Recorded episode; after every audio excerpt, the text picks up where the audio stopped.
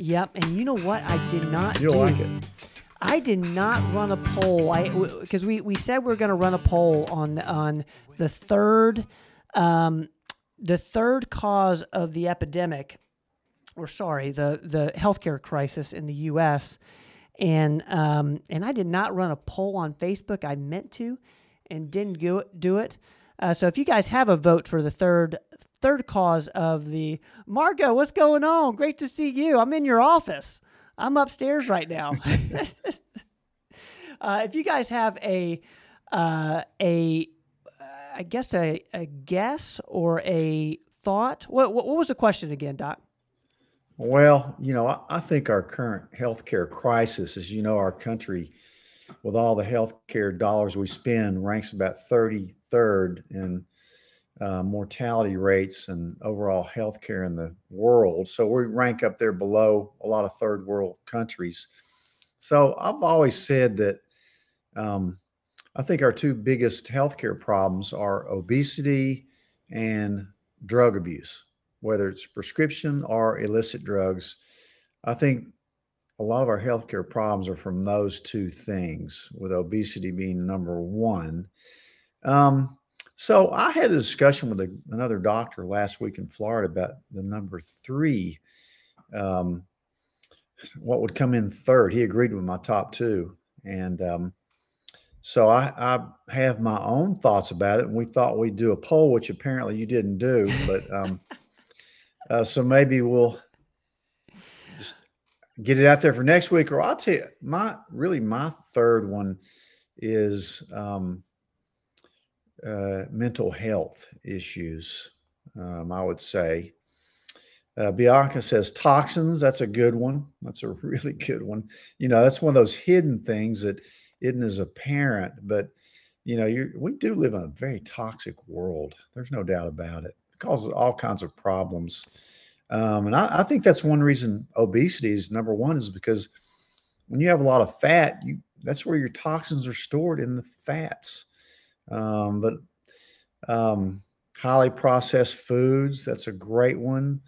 Um, and We're getting a couple. I, I may do a, I may do a podcast this coming week on something that I found out about today. I'll have to keep you in suspense on that, but remind me, Ben, because I, I really found something really cool for from actually one of my patients that I'll have to tell you about, and I think I may do a podcast on it next week sedentary lifestyle, yeah, lack of exercise. I mean, that's way up there. Um, you know, this this doctor that um, I was discussing this issue with in the hot tub down in Boca. Um, he's from Boston, and um, he's actually a Harvard medical professor. And we had a good discussion about health. His number three was um, gun violence. Interesting. Um, of course, he lives, of course, in a way bigger city. Um, but so just interesting. I like to see what everybody thinks. Those are already already some great ideas. what do you think about Chuck's? Lawyers. That's a great one, Chuck. I think I'm going to give you the prize on that one, Chuck. Congratulations, Ben. Send him a T-shirt or Uh, something. we'll, we'll we'll get Chuck something. he, has got to get a T-shirt. A- We'll- we'll make that happen. T-shirt for that. I love that that. just struck my funny bone, which I love. Nothing against lawyers. My brother is a lawyer and a judge. You know, um, Carter saying seed oils. seed oil, Yeah. that's a big one. I bet Mercola would agree with that. Um, D. Lim wasteful spending. mhm, Definitely. Yeah, A lot of great. Yeah. I, I- I mean, so you're saying number one is obesity. Number two is illicit drug use. Um, well, drug use overall, whether prescription overuse or drug taking, mean, that includes all the drug addicts, the fentanyl overdoses, and I mean that's a wide topic. And so is mental health. You know, really, sometimes that bleeds into uh, drug abuse bleeds into mental health, but there's a lot of mental health problems worsened by the COVID shutdowns, of course. But I mean, our young kids, it's unbelievable how many. If you look at the the polling of these young kids, it's a hard time to be a kid. I, th- I think one out of every four or five kids has thought about suicide in the last six months. I mean, that's horrible. And I, eh, you know, what's so interesting is, you know, I was talking to, to mom actually yesterday about, you know, just the importance of being around people and being, you know, in community. Um, and I think, you know, uh, with, you know, technology, I, I think, I think we need to use technology to, you know, be more together in a way. And, and I feel like, you know, it's, it's done the opposite so far but uh, we need to be around people. Um, so I'm thankful for everyone uh, in the comments interacting right now. Like I, I, I think this is a uh, this is a cool community, and and and hopefully, um, you know, can can help with some of that stuff. But uh, I'm saying, gosh, this is a great question by Sonia. Like uh, Steve is saying, alcohol is a drug. Agreed. Um, uh, Tracy saying all three are inter- interconnected. Agreed. They are. Uh, super cool. Um, guys, so if, if, y'all have thoughts on the third cause of the healthcare crisis, go ahead and put those in the comments. We'll be kind of interacting with that throughout. Thank y'all so much for being with us tonight on the Performance Medicine Show. That uh, is true, that, that uh, the lawyer thing, because, you know, it drives the cost of healthcare up because doctors practice defensively. They practice for fear of getting sued. So they order too many tests. They feel like they have to put everybody on every medication because if you don't have that diabetic on a statin, then they're going to ding you for some reason. I mean, there's all kinds of stupid rules out there and and fear of being sued. That's a major fear with any any healthcare provider. Um, so that a lot of times they practice defensively, and that's not a good way to practice medicine. Um, you end up using too many medications and just looking at numbers and not really focusing on the overall health of your patient. Um, but anyway, that's a subject for another time. But uh, well, we're going to keep talking about that, guys. We're going to get to the questions that came in throughout the week. Thank you uh, in advance to everybody who uh, either sent an email in with a question for Dr. Rogers or connected with us on Instagram or Facebook. I'm going to start um, I'm, I'm going to start with this, but it's a it's a fiber question, and um, I went ahead and, and I did talk to to uh, Lucas about this question, our nutrition coach out of the the Johnson City location, and uh, he gave mm-hmm. me a great answer, and I'm interested to see kind of where you're at. What well. Lucas what Lucas say about it? Well, let, let, that's a good question. That's a really good question. Let me read this real quick. Okay, I know you love the hemp fiber, but hemp or or or psyllium. Please explain this. Here it goes. When the soluble fiber gel like substance slows digestion, thus limiting what is absorbed, which could help to lower cholesterol and regulate blood sugar levels, how does this also not limit absorption of the good nutrients that we want to absorb? I never really know the best time to take the fiber as to not interfere with absorption of the good stuff. So uh, we get a lot of questions great, around absorption. Question. And uh, question. we talk a lot about the timing of when to take some of these uh, supplements or in some in some cases medications. So I'm gonna answer here what what Lucas said, uh, and here's here's what he texted me back. He said, "Fiber is a contradictory subject, as noted by the person's question. They seem intuitive." Uh, based on my readings on fiber, it's been often recommended that your fiber-full meals be consumed last or taken after you finish your vitamin rich foods, maybe 20 to 30 minutes after, so those nutrients have a head start before fiber takes over. If one wanted to slow absorption of bad things, one could consume fiber with or directly before. Reverse that for good things. Uh, did you catch that? If anybody, yeah. And then yeah. uh, Lucas goes on to say, if I had to choose between hemp or psyllium, I'd choose hemp.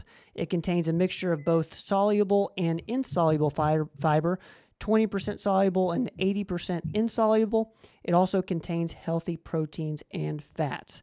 Psyllium, I'd rather uh, is rather unpleasant when consumed and can cause gas and bloating in some. Uh, long answer, uh, but hopefully that helps. Uh, thank you, Lucas, if you're watching. Thank you for uh, shoot me that text. What's your thoughts? Do you need me to read any? any... Yeah, um, no, that's a great question. Very, very good question because we all probably don't eat enough fiber. Um, yeah, I like I like hemp fiber better because one thing because it tastes better.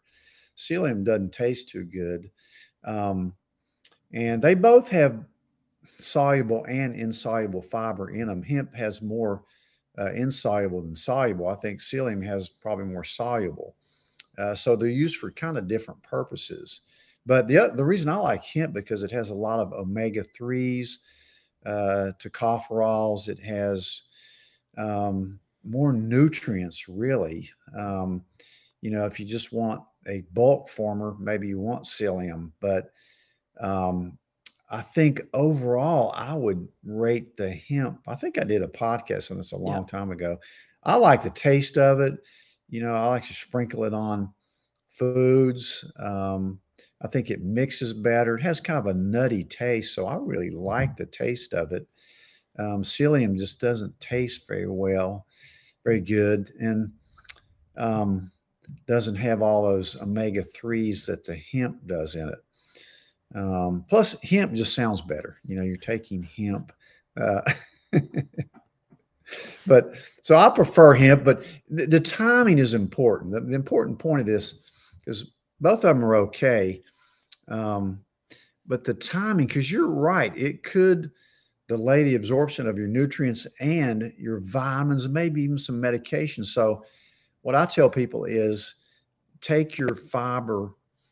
Um, at least an hour before you eat or take medications or four hours after you eat because it can affect the absorption of some of the good stuff too. You're hmm. exactly right. That's a great point. So a lot of people will take it at night, you know, when they're not taking anything else, they'll take it at night. So that's a good time. But an hour before, not closer than an hour before or four hours after you eat a nutritious meal or take your vitamins um, because it definitely can affect uh, the absorption of your nutrients. Um, and yeah, I, I, like what Lucas said about it too. It's um, you know, timing is, is so important. And maybe if you want something to move through quicker, like junk food, maybe you take it with that. You know, if you're eating something you shouldn't be eating. It's interesting. Um, I mean, just pure starches or something like that. But what a great question. Very great. so timing, and I prefer hemp, although some fibers are better than not enough, and we we but we most of us don't get enough.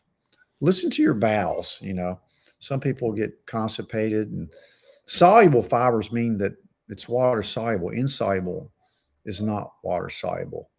Uh, you use the insoluble more to move things through. Um, Interesting.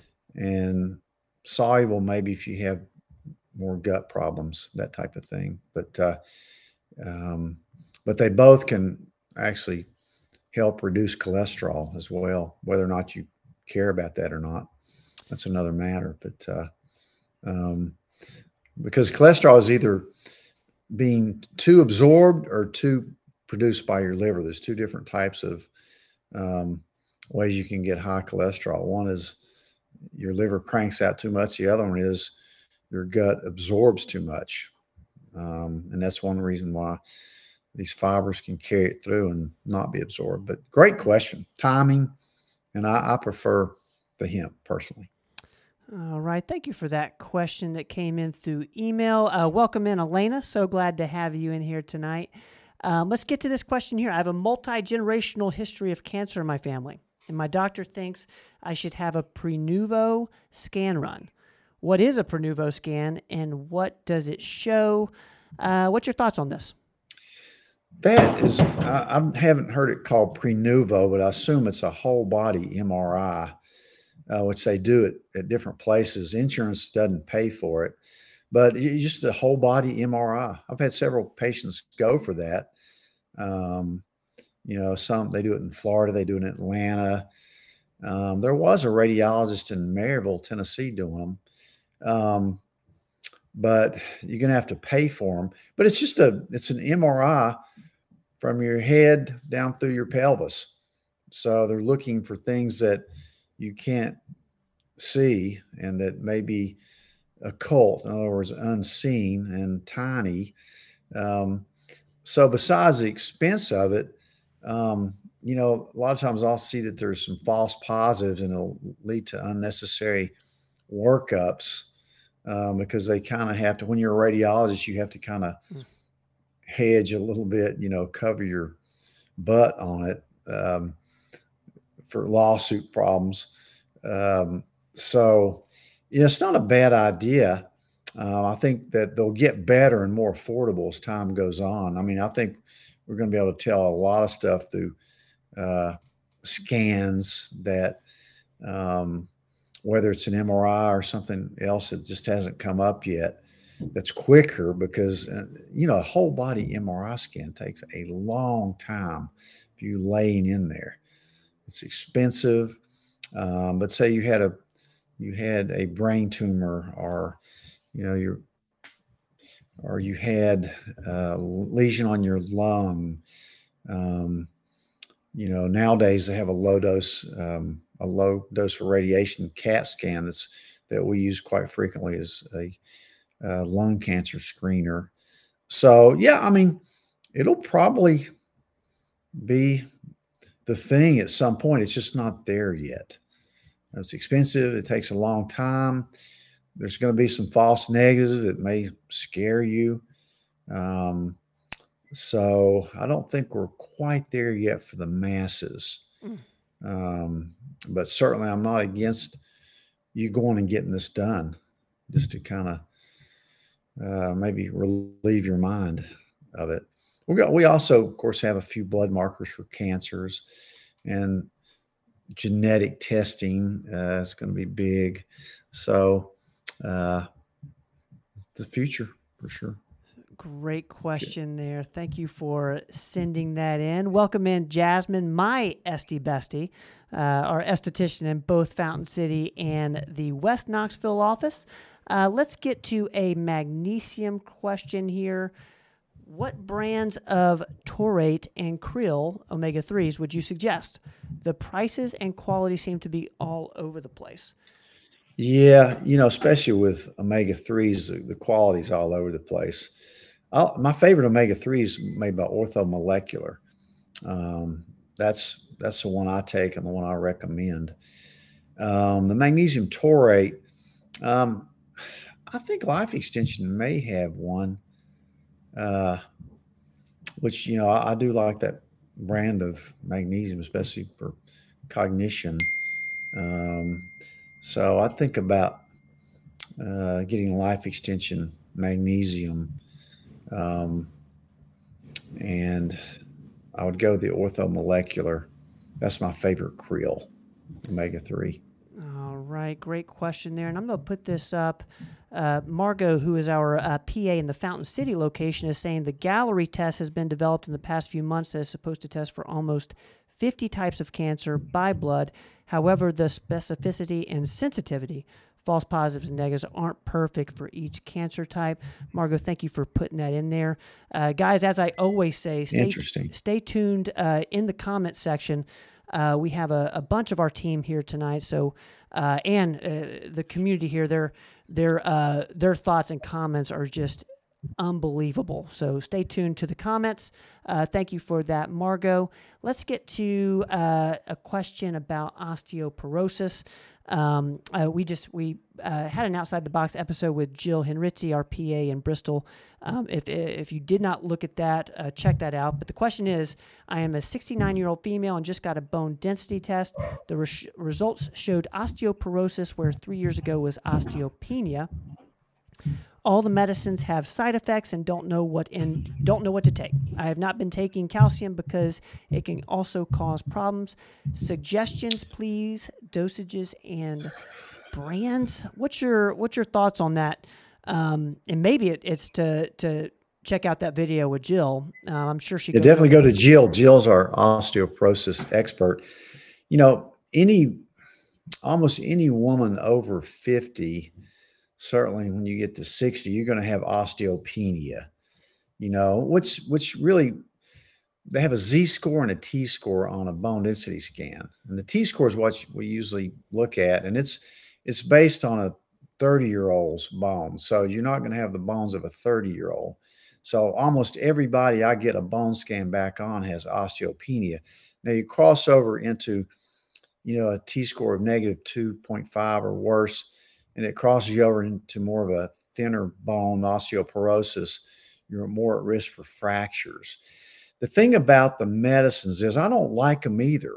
I hardly ever use them um, because they cause so many side effects. I mean, I just, you know, the old bisphosphonates like Fosamax, we used to put people on that and it, it, ta- it causes terrible heartburn, reflux. Uh, it can cause osteonecrosis of the jaw. Um, you know, it's just hard to tolerate. And it, besides, I don't think it builds the right kind of bone anyway.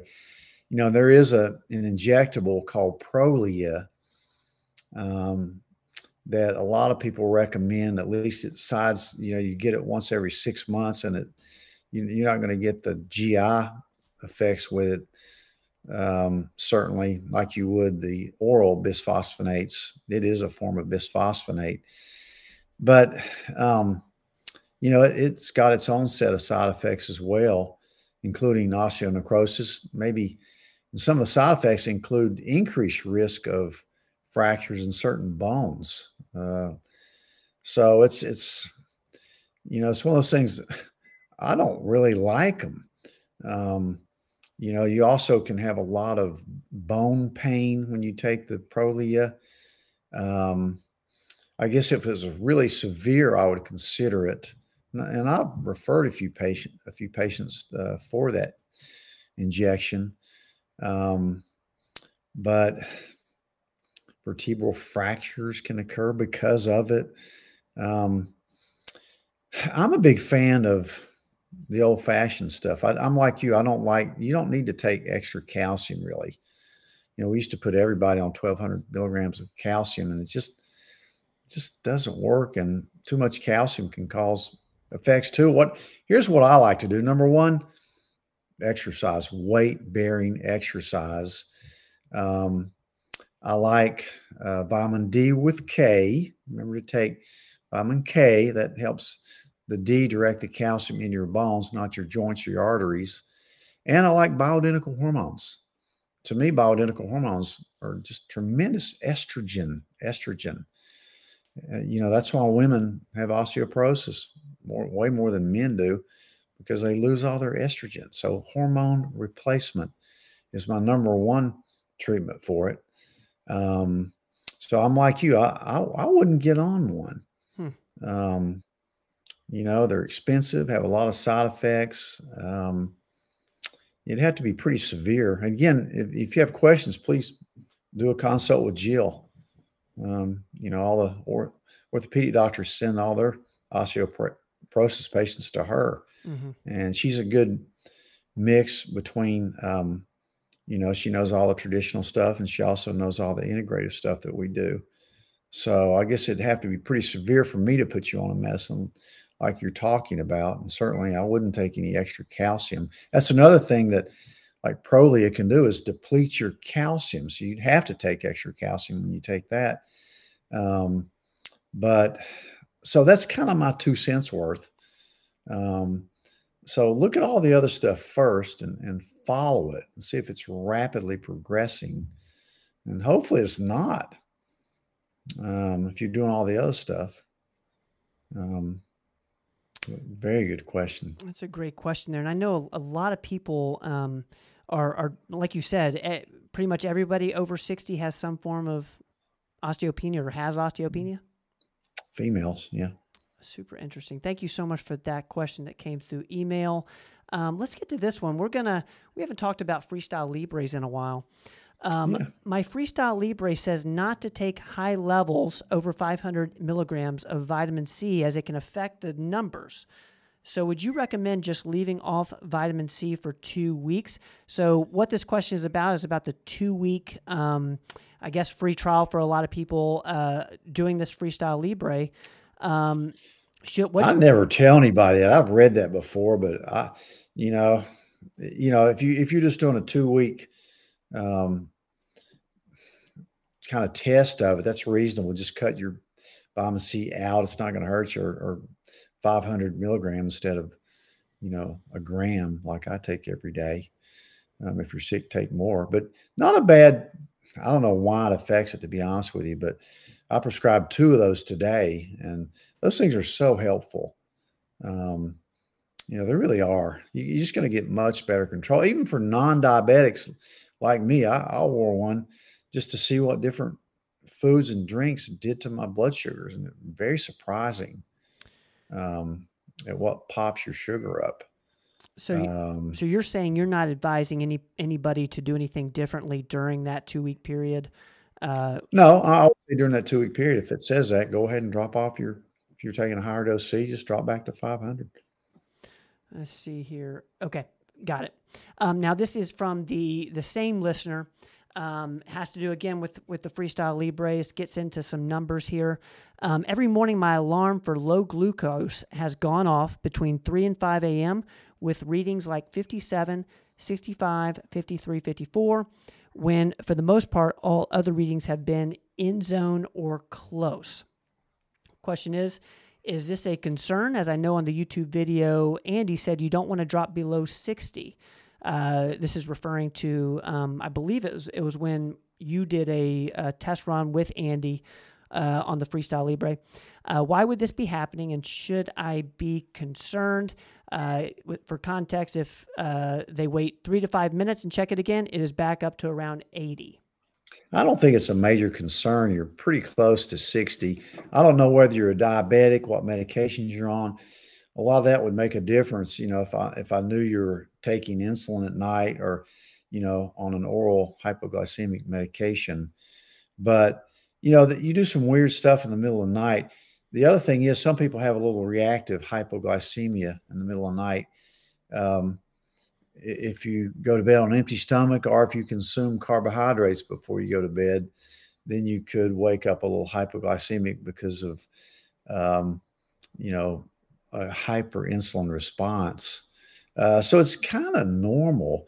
But if you're not symptomatic from it, I don't know if you're if it's waking you up. I know with you know having two diabetic kids all these years, they would recognize a hypoglycemic episode and it would wake them up and they'd know to to eat something. They got they, some diabetics don't, you know, and we're mostly talking about type one that, you know, are insulin dependent, of course, and a lot more brittle. I mean, gosh, their sugars would go from 550 to 25, you know, in a matter of a couple hours. I've seen that happen. Of course, they're taking insulin and all.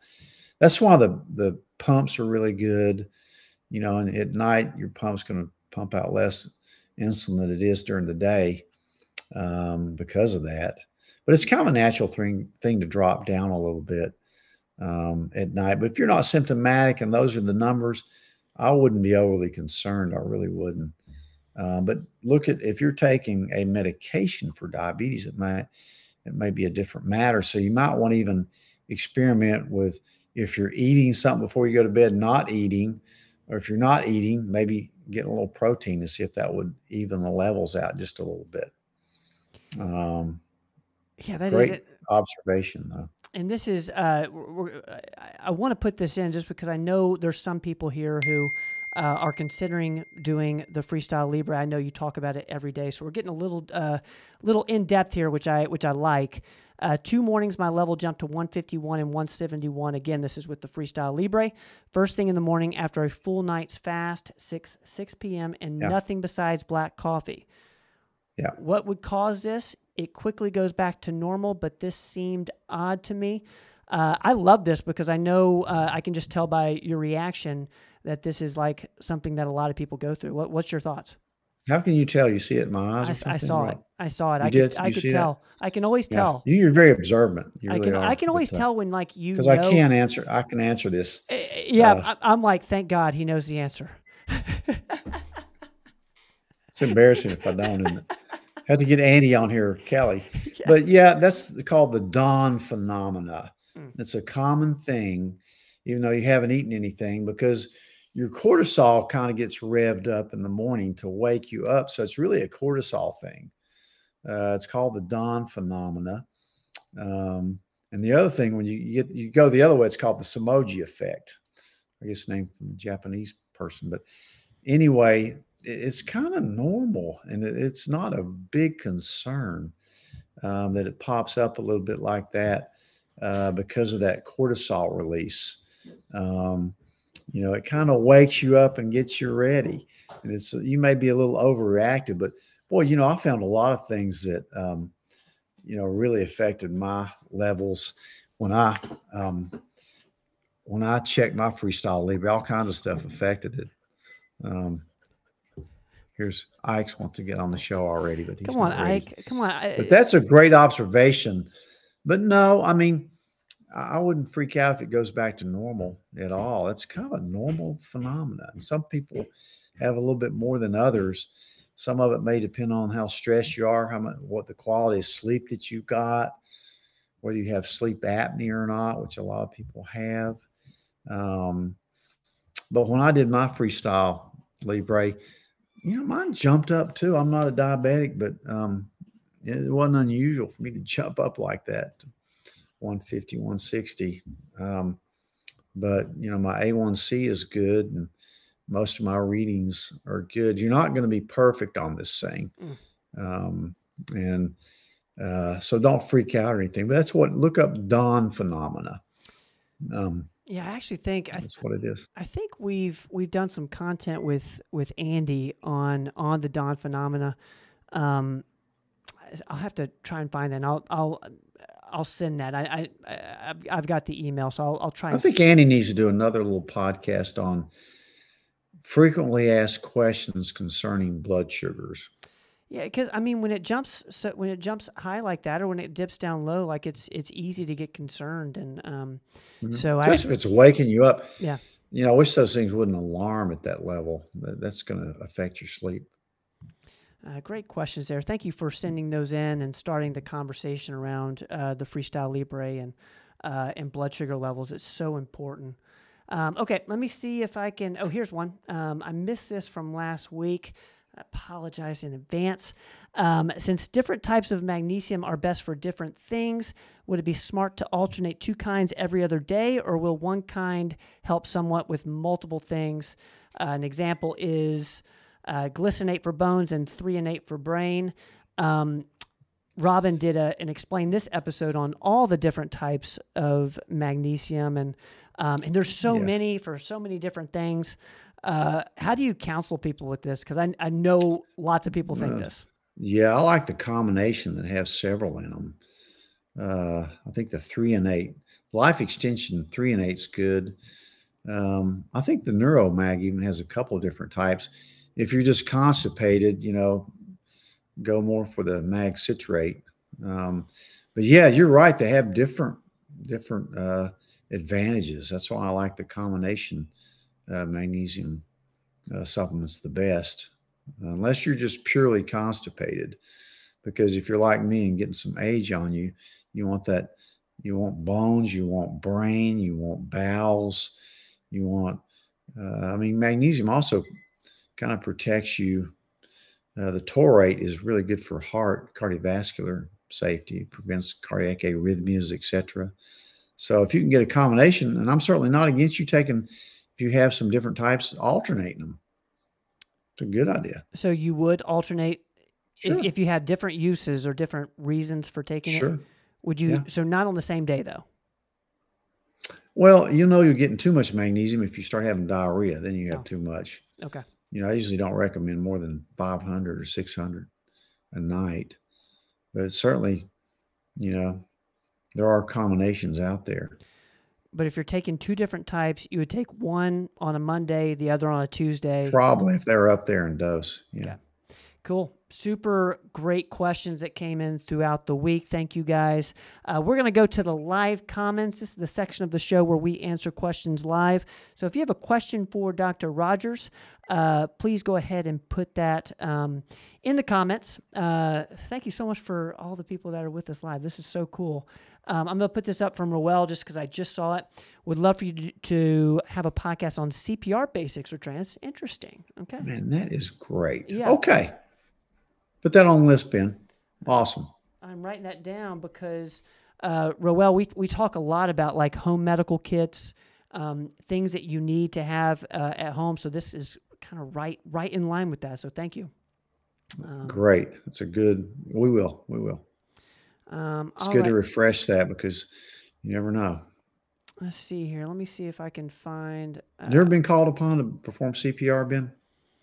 Uh, to be completely honest, I have not. Um, uh, but I will say, do you remember that story with Andy? How uh, I think he was, I think he was still in PA school when um, there was somebody in a restaurant choking, and um, and he went over and, and saved this person's life. And uh, Andy was kind of looking around to see like you know who saw that, and like he was kind of like amazed because uh, he just saved somebody's life, and like nobody paid attention. The person that he uh, uh, did the Heimlich maneuver on, just kind of went about their day. Didn't even thank him. yeah. You know, somebody saved Andy's life when he was a kid doing the Heimlich maneuver on him. Really? Mm-hmm. In Oak Ridge in the Taco Bell. Yeah, Andy will remember it. I think I, I think I do remember. It was one of the doc, my doctor friend's wife. Really? But yeah, yeah. I mean, I've had to do CPR several times on people, but um, outside of the hospital setting as well. We used to have to do it a lot in the hospital, but um, but yeah, um, you know, a lot of people because a lot of people it's different these days. Most, most people recommend you don't breathe for them anymore. They actually will have a hmm. better chance of survival if you don't do mouth to mouth on them. I really love this idea, Roa. That's that's great. I, I feel like everybody should know this. Um, and I'm uh, not pumped to say I, I I need this podcast as much as anyone else. Um, let's get to Mark's question here on YouTube. Uh, gut microbiota signaling to mitochondria has been shown to alter mitochondrial metabolism. Do you think a GI map would offer insight to mitochondria dysfunction and possible mm-hmm. treatment? Uh, this has I to do. do. with the podcast episode today. I do. I do. You know, um, for the last two weeks, I've done a deep dive on mitochondria, requiring me to fully digest two hard books, taking me back to biochemistry days. But it's important. Um, and yeah, I certainly do think that that's exactly right. You know, your gut microbiome, meaning the bacteria in your gut, direct your metabolism. They they they can tell your um, your your DNA what to do, how to change, when to turn on and off. Your mitochondria, which has its own DNA, um, is certainly um, responsible not only for energy production but also for um, epigenetics. You know, the turning on and off of uh, certain gene sequences that matter a lot to uh, your health and well-being because it, it's responsible for really cleaning out cellular debris you know uh, autophagy um, um, you know pro- program cellular death apoptosis um, but yeah, I mean, your your gut microbiome is, is the start of everything, really. You have way more bacterial DNA in your gut that's not yours than you have your own DNA. Mm. So you're being directed by an outside force, which is kind of scary to think about. But um, you know, certainly uh, it's really important. And I think the GI maps you know, one of the best ways we have right now of kind of sorting that out. Um, uh, I always get a lot of good questions about that. Um, um, I got one today that I'm gonna have to really do some deep thinking about. About uh, had Klebsiella in their gut microbiome, and she had read somewhere where this is a physician. Uh, starches can kind of interact with that and make your joints hurt more. Um, so interesting stuff, complex stuff. But yes, I think that's a definitely good good place to start, especially if you have a lot of, of gut dysfunction. And then definitely look at that GI map. Well, and, and that's interesting that Mark brought that up because uh, in the podcast, I, I don't think that you you went over you know, some things you can do Um, you went over some consequences of mitochondrial dysfunction, but I, I don't think you went over like how would you know if you have mitochondrial dysfunction? Um, other Well, than basically, you're tired. Um, okay, so just tired. Well, there's a lot of there's a lot of markers for it, but uh, certainly, you know, in, in taking a deep dive in it, uh, the, the microbiome plays a big part. So the GI map Mhm. might be like a really good Mhm. um, test to see how Couldn't your mitochondria is doing. All right, Aaron's asking on YouTube: Is LDN something you can go on long term? Will the body get used to it and doses need to be adjusted? Expand on long term use of LDN, please. What's your thoughts on this? Yeah, LDNs is we just get such good reports on LDN helping all kinds of autoimmune inflammatory conditions. Um, one thing about LDN, it's not going to work overnight. Give it time, at least a month. And yeah, I've just seen some just amazing things happen with low dose naltrexone.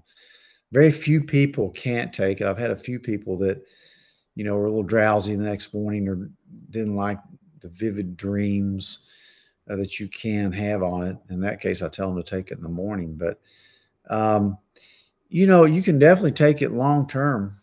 Um, certainly not habit forming. But, you know, what I usually tell people with most any medication that's going to be long term like that, um, whether it's a vitamin or a supplement like this, is you know give it one day a week off. You know, usually you're going to forget one day anyway, so it's going to work out by itself. But um, you know, I haven't really had to go up, keep going up on the dose really too much. I rarely use more than four and a half um, milligrams. Sometimes I'll go a little higher, six. I've used eight in a couple cases, but um, it's definitely a long-term medication. Um, but it's it's not a bad idea to take a break from it occasionally, or at least one day a week off, and kind of see how you feel, because you can get tolerant to anything. Mm. Um, no doubt about it. Great question there, Aaron. Um, let's get to Amber's question here on Facebook.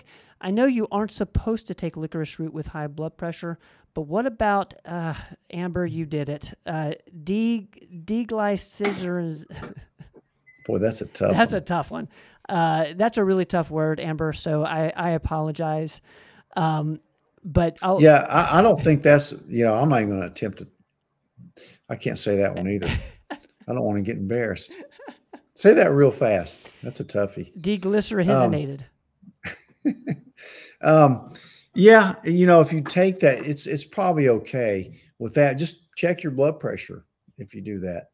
Um, I don't know that you're going to get the the the uh, good effects of it um, with that form. I don't know. I don't use a lot of licorice. I know it's beneficial for a lot of things. Um, I'd have to review some of my literature about it. I just don't use a lot of it. Um, but I would just, I think that's fine. Just keep an eye on your blood pressure um, because definitely they are contraindicated in people with uncontrolled hypertension. Um, the the regular form of it. All right, great question there, Amber. Thank you for putting that in. Let's get to uh, let's see here. Um, looking for question from Sonia. Hi guys, Dr. Rogers. my, my Dr. Rogers, my nephew's wife was just diagnosed with alpha gal sy- syndrome. It took two years to diagnose her. Do you have any advice for her? Alpha gal syndrome. Yeah, I'm gonna have to review. I haven't I haven't seen anybody that with that since medical school. Um, and I'm trying to just rack my brain. Well, I'd, I'd be afraid to say anything, but I'll put that on. I'll try to get back with you, and because I just don't treat any patients with that, so I'll try to write that down for me, Ben, so I can contact Sonia with that and um, see who who could actually give her some help on that. Um, All right, writing down alpha gal syndrome. Okay. Cool. Uh, Sonia, we're going to get back to you on that one. Thank you for putting that in. Um, let's get to coal miner's daughter here on YouTube. What do you recommend for your narcoleptic patients? Uh, narcolepsy is a condition, it's a sleep disorder where you just fall asleep when you're talking to somebody. You know, you, you just have excessive daytime sleepiness. It can even cross over into shift worker syndrome, also. My favorite medicine for it, number one, probably get a sleep study. Um, but I like Provigil, Modafinil. Mm. Um, that, that's my favorite for being alert. I also use that in ADD a lot of times too, but I love Modafinil. It's really good for being alert. Um, you know, a lot of the jet pilots take it before a mission, and it's really, I think it's the pill that that movie Limitless was based on. Uh, Bradley Cooper movie, remember that? Yeah. The smart pill, some people yep. call it that. That's I, I have a great example of a guy that uh, patient. I tell this all the time, but he came up and saw me from drove up a couple hours, and he definitely had narcolepsy. I put him on Modafinil, and he goes to the CVS in Knoxville to fill it. Calls back, and I, he says, "I can't afford eight hundred and fifty dollars a month for this stuff." And and now it's generic. It used to be prohibitively expensive, but it's generic now. So CVS was charging him $850 a month for that. So I start checking on things. So we went to GoodRx. You can get it for $35 a month at Food City. So that's how much of a ripoff they were doing on him. So shop around. I'm always telling people to shop around for their medicines. Pay cash for it. Go GoodRx. Um, there's some other programs like that too, but you know some of these pharmacies are going to rip you off. I'm telling you, it's just you know they get involved in all these PBMs, pharmacy benefit managers, and it's just terrible. Um, even a generic medication, but I love Provigil. Wonderful medication. All right, thank you for that, coal miner's daughter. Let's get to Deb uh, on Facebook. Thoughts on ABT Shingrix vaccine? Um, I think that's just thoughts about oh, Shingrix. Oh, th- yeah. Okay. I don't think. Um, sorry, that's the way sorry, I Deb. took it. Um, you know, um, it's a two-step vaccine to prevent shingles. Shingles can be bad. We've seen some horrible shingles cases, so I'm certainly not against that vaccine. It's a two-shot deal. I took one four or five years ago, and I didn't feel too good. I felt terrible after I took it, so I never took the second one. Uh, so hopefully I have some protection. But um, you know, so I'm certainly not against it. Um, you know, I don't know this whole uh, vaccine question. Kind of, you know, people aren't as trusting anymore about any of these vaccines. Um, but um, certainly shingles can be bad. But the thing about shingles also, if you treat early, there's good treatments for shingles as well. But there's a fairly high incidence of shingles after you get to 50 uh, years old. And certainly I've seen some pretty, pretty bad cases of it. Um, and sometimes even if you treat it kind of early. Uh, so I'm not against it. Let's put it that way. All right. Thank you for that, Deb. Um, let's see here. Um, let's see. Seeing a, a lot of great um, comments around uh, the third the third cause of the healthcare crisis. Thank you guys. Um, let's see, where am I at? Just a comment from Barbara. I take the fiber when I first get up. Back to the fiber question, then take some of my vitamins after an hour or more, as you suggested. Cool. Great. Oh, Good. Sorry, guys. I'm uh, trying to move as fast as I can. Here we go, Kathy. Um, I was recently re diagnosed with multiple myeloma and was advised by my oncologist to stop taking my BHRT. I, I have done that, but my symptoms are returning and I want to do the creams at least. Can I do that? Well, man, I'm so sorry to hear this, Kathy. Um, what, what's your thoughts on this? Yeah. Um, I don't see why you shouldn't be back on it. One thing I've noticed about oncologists, as great as they are, they don't know much about hormone replacement therapy. So if I if they took a deep dive and got educated on, all, they'd probably be all for you taking the, you know, bioidentical hormones. They probably don't even know the difference between a a bioidentical and a synthetic. So, you know, my if you if you're came into me, I would put you back on it. Of course, I don't like to do anything that's against somebody being treated for any kind of cancer because I don't want to get into, you know, a, a tit for tat with the, the oncologist who's directing the treatment for that. Um, but I just don't see the rationale behind it, to be honest with you. Um, you know, the the the creams aren't, uh, and the pellets certainly, you know, they're not. They don't have to be metabolized through your liver. They don't cause cancer. Um, you know, I'll tell you a great place for um, multiple myeloma. The center of the world is in Little Rock, Arkansas. There's mm. several of my patients go there for their treatment. Um, so if you have any questions, you may want to venture out uh, to there. But um, I, I, hope you go into a, uh, you know, another remission, and uh, we'll put our prayers up there for you. But I, I don't know why they they would tell you that. To be honest with you. Um, uh, um, Kathy, we'll be we'll certainly be praying for you and keep us posted on on where you're at with that. Let's get to, to Chloe here. Um, I'm trying to think, um, Chloe. Um, spoke with your wife about my father-in-law having prostate cancer. Can you guide me to the YouTube video you have that is related to such a diagnosis? Uh, diagnosis. Um, trying to think what that would be with prostate cancer. Would that be? Um, I'm sure I've done them on prostates, um, and you might even want to go to um, our alternative cancer treatment. Um, oh, maybe that was it. Okay, it might be maybe that. But um, we've, I'm sure we've done something on prostate cancer. Um, I'm not. Chloe, we'll we'll get you we'll get you that video. I'll yeah, we'll direct you to that. Those probably a couple videos on that. But uh, you know, gosh, there, there's a lot of choices and decisions to be made with prostate cancer.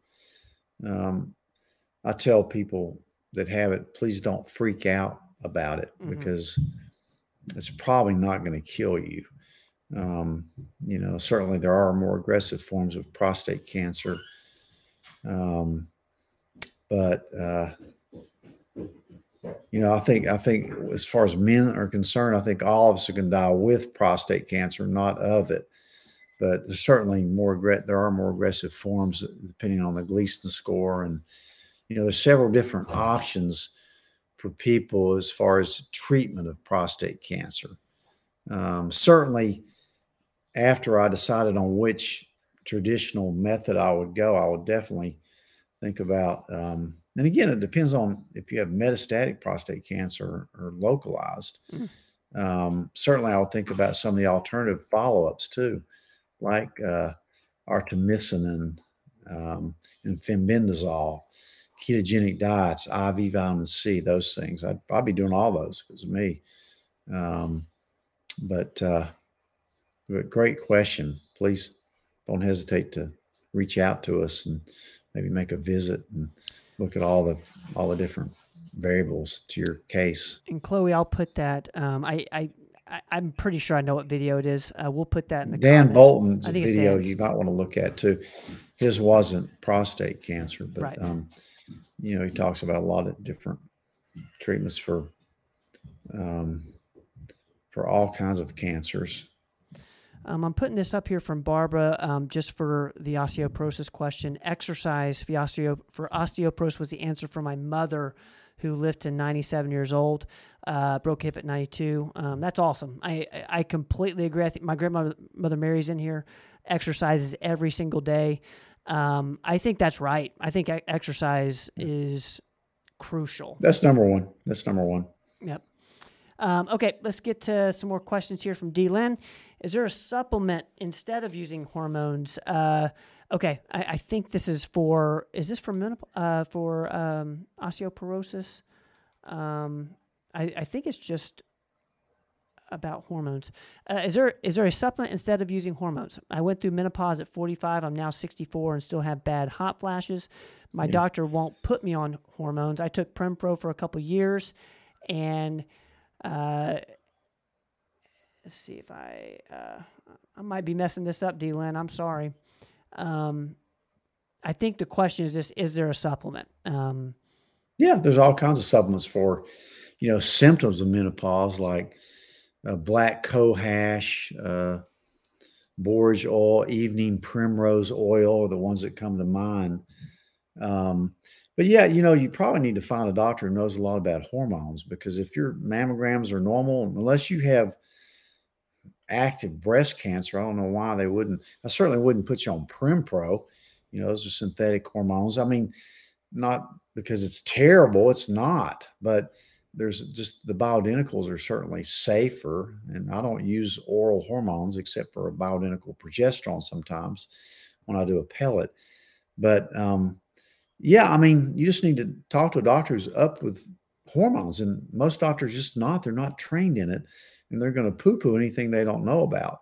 So you can do a phone consult with us if you want. I mean, you know, I certainly wouldn't deny myself uh, bioidentical hormones just because your doctor, for some reason, doesn't know much about them. Um, read the read the book um, yeah. all about women's hormones by Dr.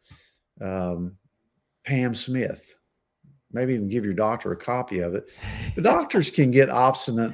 They get obstinate and arrogant sometimes. And, you know, I'm a healthy skeptic myself. I'm an open skeptic myself, but certainly, and you're not, remember, you're not just taking hormones for hot flashes. Certainly, it'll cure your hot flashes, but it also, you're taking them to make your life better for your brain, your bones, your skin, your hair, your libido, your energy levels, everything. I mean, you know, make just make sure you have a normal mammogram, and you know, even if you have a family history of breast cancer, that wouldn't stop me from putting you on hormone creams. You just have a doctor that, like most doctors, aren't familiar with it, and you probably shouldn't prescribe anything that you don't know anything about. You shouldn't, but at least say, hey, see a doctor who who's a, an expert in this, who does a lot of this. So, you know, we do a lot of telemedicine. If you can't come into one of our offices, you know. Um, so read that book and uh, make sure your mammogram's up to date and normal. Um, but these hormones do not cause cancer, for one thing. They do not cause strokes. Um, they do not cause heart disease. In fact, they prevent cancer, heart disease, and strokes. That's when you get cancer, heart disease, and strokes when you don't have the hormones. Mm. You're getting old and brittle. So, um, you know, again, um, when you don't have a doctor that's that's at least listening to you, then find another one. Um, I love that. Thank you, D. Lim, for uh, for asking that question because I, I think a, a, lot of people have, you know, um, these preconceived ideas uh, around hormones, and um, and I, they're hearing it from their doctors. You know, so uh, so hopefully, you know, it, shows like this, uh, communities like this, we can we can help out with that. Um, okay, let's get to uh, Rochelle's question, um, and and then we'll get to to the surprise. Uh, doctor, I saw an interview of an 87 year old young lady who swore by eating gelatin every day for her joints. She said, no arthritis, no pain. Is that truly helpful? What's your thoughts? I think it is helpful. You know, there's a lot of good collagen in there. You can take some collagen uh, extracts or uh, gelatin's a cheap way to get it. So, yeah, I mean, it doesn't guarantee you're not going to have any pain as you get older. In her case, younger. Um, but uh, yeah, I'm, I'm all for it. All right. And then we've got, you know, mask. I know why Matt's here. Um, Bianca's wanting the same the same uh, question answered. Um, okay, it's eight o'clock. Let's bring let's bring Ike down. Some people call him Doctor Ike. I think Matt Matt calls him Doctor Ike. Doctor Ike. Uh, um, Dr. Ike's coming. Coming. Uh, if you guys have any last minute questions, put them in. If not, we're going to get to to Dr. Ike and uh, uh, and our surprise here. Uh, but man, that was a good show. How do you think we did? That was a great show. I think you did great. I don't know how I did. I Some thought questions I didn't know. But, honestly, I thought you knocked um, it out of the ballpark. These things stimulate my brain, like the uh, the gal. I'm I'm gonna really look into that one for Sonia.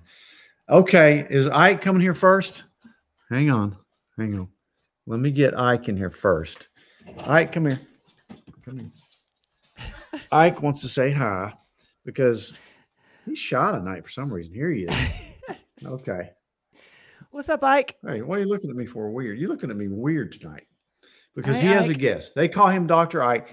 Ike now has an assistant.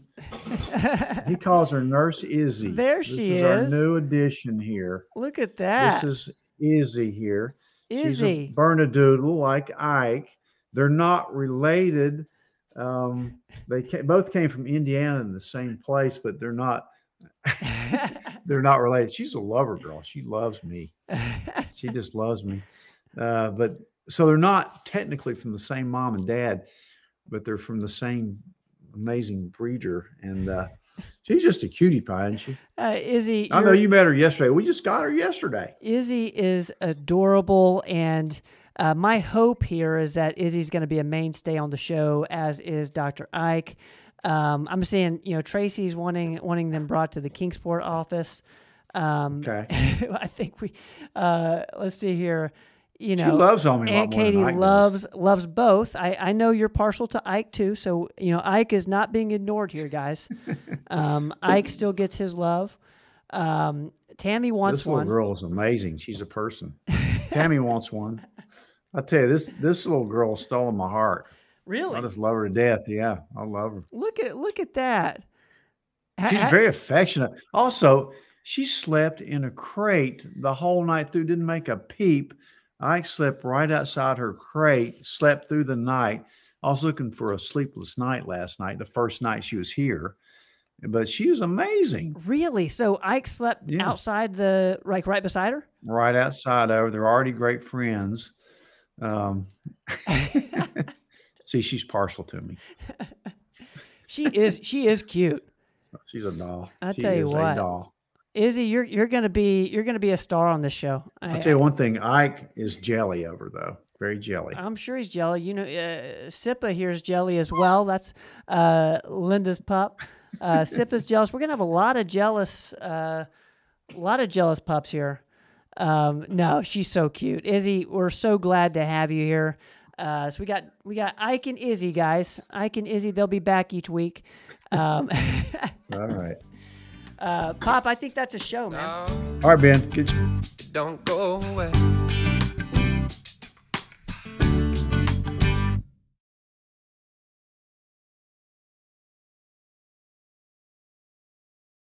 Thanks, guys, for listening to this episode of the podcast.